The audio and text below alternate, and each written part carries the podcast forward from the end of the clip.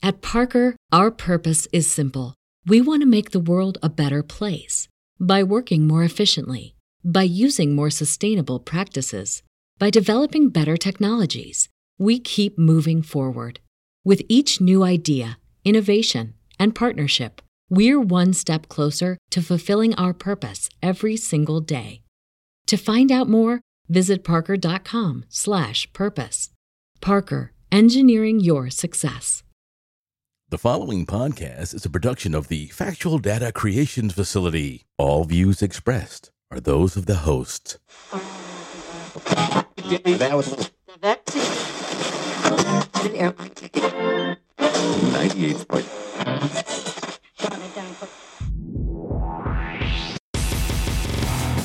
Welcome to episode 139 of the OFNT podcast. I'm calling it a bump in the Trump train. Hell, a mass exit of elites seems to be just getting started over in Twitterland. They're mainly upset that peasants will be able to rock the blue checkmark simply by paying a monthly $8 stipend. How dare they? An exit of woke companies who advertise on Twitter is also in progress. Well, they'll be back because Musk intends Twitter to become a super app like the Communist Party of China's WeChat, which allows users to accomplish just about anything possible online with just one app. Following Musk's lead, Facebook and Microsoft are also expected to lay off significant amounts of employees. Can Google be far behind? No. Well, no sympathy for most of those people. They're getting what they voted for. ABC News, a stalwart of the mainstream media cabal, had the following headline Democracy, stability on the ballot in 2022 midterms. Toeing that DNC line as always. They wonder why people are tuning out of watching the opinion driven, false fact addled drivel that passes for news in this country. It's all fake news. It's phony stuff. It didn't happen.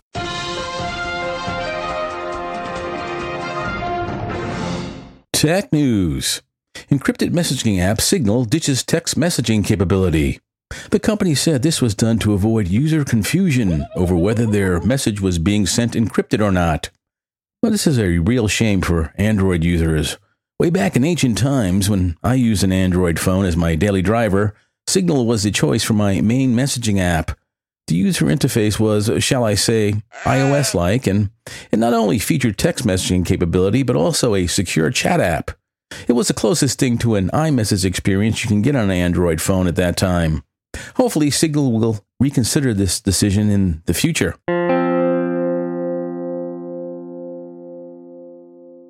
Connected fitness companies Echelon and Peloton have dropped all lawsuits against each other. Echelon has agreed to stop using patents Peloton holds for leaderboards during live classes. I assume this means Echelon's leaderboards will resemble those on iFit and other non Peloton apps, meaning they will look like garbage.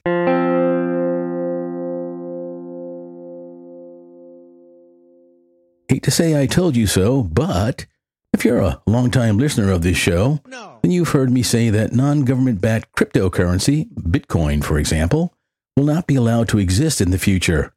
China has outlawed them and they'll be regulated out of existence here once the digital dollar is ready. Well, maybe that won't be necessary as yet another large cryptocurrency exchange has filed for bankruptcy. The exchange known as FTX has filed for bankruptcy protection as it was revealed that the company gave $10 billion worth of crypto to an affiliated company to cover liabilities. The only problem with that is those funds were customer funds. That's right, strap in here. The investment arm of the crypto company, which couldn't cover customers' deposits, received money to cover those deposits from the main crypto company, who now can't cover their customers' deposits because they gave their customers money to the other part of the company to cover their customers' deposits. I'm trying to think, but nothing happens. Just another example of a pyramid scheme. Combine this with crypto exchanges being hacked or whose owners just disappear with the money, and you have a very unstable currency, in my opinion. For once, I'm glad I didn't get in on the ground floor of something. Hang on a second. This story has a political bent to it also, as the CEO of FTX, a slappy looking boy man named Sam Bankman Fried, who's the result of a union between two high ranking academics, donated $5 million to President Biden's campaign and 40 million to the Democratic Party during this current midterm elections. This is all money that this privileged jerk didn't have. He used customer money. For a short rundown on the whole sordid affair, I recommend watching Anthony Brian Logan's YouTube channel. He, he does a good job on this. Now, I know I said in the intro that I had little to no sympathy for most of those being laid off by these large tech companies, and I don't. However, who's not being laid off are H 1 series visa holders. The H 1 visa program is a guest worker visa that was set up to bring foreign workers with hard to find skills to this country. Companies were supposed to hire these H 1B visa holders only if they couldn't find a U.S. worker to fill the slot. As you can imagine, this has been abused with the program being used to import cheap labor to fill a position that could have easily been filled by a U.S. citizen, of course, at a higher salary. On the other hand, the H 1B guest workers seldom leave this country once they get here. They usually settle in, import their spouse, and immediately start having children who are instant U.S. citizens. They're called anchor babies because now the guest worker can claim roots in this country and file for permanent residency, otherwise known as a green card. When this is obtained, the now former guest worker starts petitioning for parents and relatives to join them in this country. Before you know it, whole villages of people are transplanted here, mostly on the taxpayer dime. This is what's known as chain migration. Though the petitioner signs an affidavit of financial support, this is seldom enforced, and the newly arrived relatives are promptly enrolled in social services. So, to sum this all up, to save big businesses' bottom line, we allow a mass migration of foreign workers and their families, mostly on the taxpayer's dime. Ain't modern American capitalism grand? No! Tech I'm using. One of the requirements in my retirement process is a face to face with my assigned retirement clerk. The clerk is located in Washington, D.C., allegedly, so we use Microsoft Teams to accomplish the meeting. If you didn't know, Microsoft 365 is what the government runs on, like it or not. I must say, the session went very smoothly.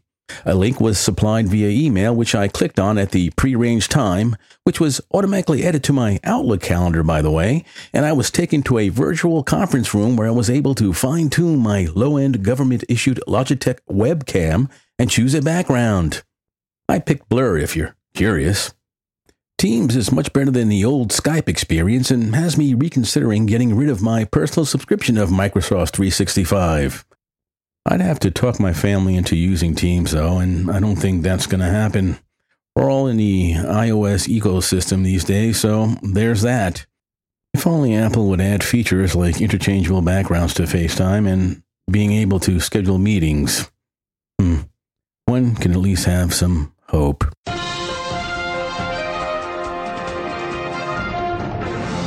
Entertainment news. I've always been a sucker for movies and shows that imagine what future tech will be like. Some hold up, some don't. I've never understood the method of long range communication in the Star Wars franchise. You know, a small stand that a hologram of a person calling you pops up from. It's more like a video voicemail. Anyway, Amazon Prime Video has a series I'm into called The Peripheral. The story runs on two future timelines, with one timeline manipulating the events of another. What I really like about the show is the featured future tech is not only cool, but it's believable. If you're into this kind of show, give the peripheral a gander.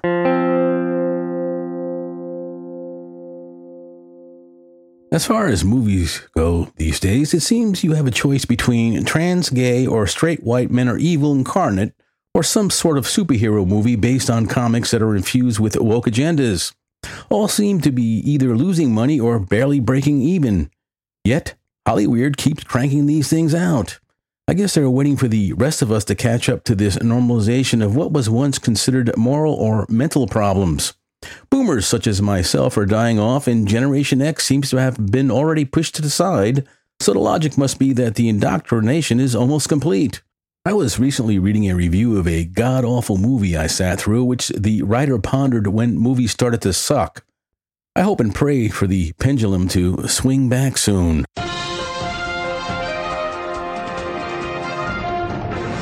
Podcasting news. It's been really quiet on the podcasting front these days, with the boom year seemingly behind the industry. I think a lot of high moneyed shows will be ending and less new productions will be launched. I also think a lot of these uh, production houses that feed the big spenders will either be consolidating or shuttering completely. Perhaps we'll see a return of the strong independent shows that won't be snapped up and ruined by big businesses. It's time for my weekly rant. After all the hype before the midterm elections, I'm left to wonder where is this big red wave that was supposed to roll in? Sure, the Republicans seem to have gained enough seats in the House to have a slight majority, but the Senate looks like it will be a tie or the Democrats will maintain a majority. The Republican Party really underperformed. I thought their message was good the economy, crime, and the border versus the Democrat message of threat to democracy and orange man bad. Fired. But I'll again remind you that no one pays me to think. I guess the majority of voters don't mind high prices for gas and food items, unprecedented murder and robbery rates, and unbridled illegal immigration. The public schools and universities have done their jobs of indoctrinating and dumbing down the population for the inevitable march towards socialism, which, let's be real here, is just a precursor to full blown communism. The only thing this election accomplished was the ability of the Republican Party to stop or at least slow down the Democratic Party's radical agenda for the next couple of years. If Trump runs again in 2024, this will only serve to galvanize the Democratic base and to turn out and sweep the Republicans completely out. You'll basically have one party rule after that, and probably for the foreseeable future. Myself, well, I'm punching out. The people have spoken. Just don't complain to me about the economy, crime, and illegal immigration. I don't want to hear about it. You get what you vote for. A recent poll found that some 70% of single women voted Democrat in this election. I guess access to what is basically legalized infanticide up until the time of birth was the major issue after all. I have no problem with this. Your body, your choice, but why does it have to be on the taxpayer's dime? Answer me that, please.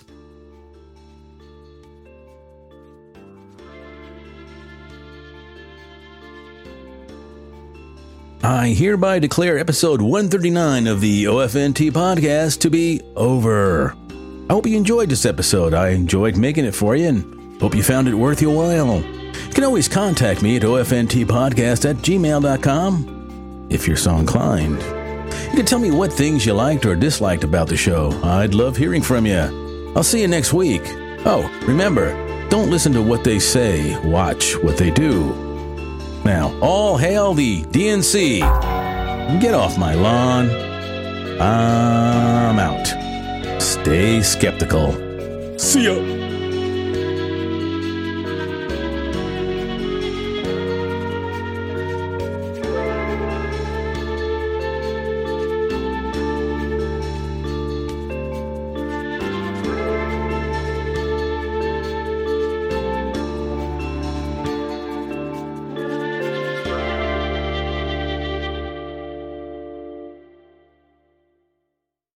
Parker, our purpose is simple.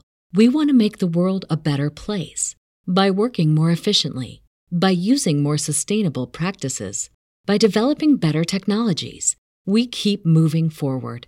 With each new idea, innovation, and partnership, we're one step closer to fulfilling our purpose every single day.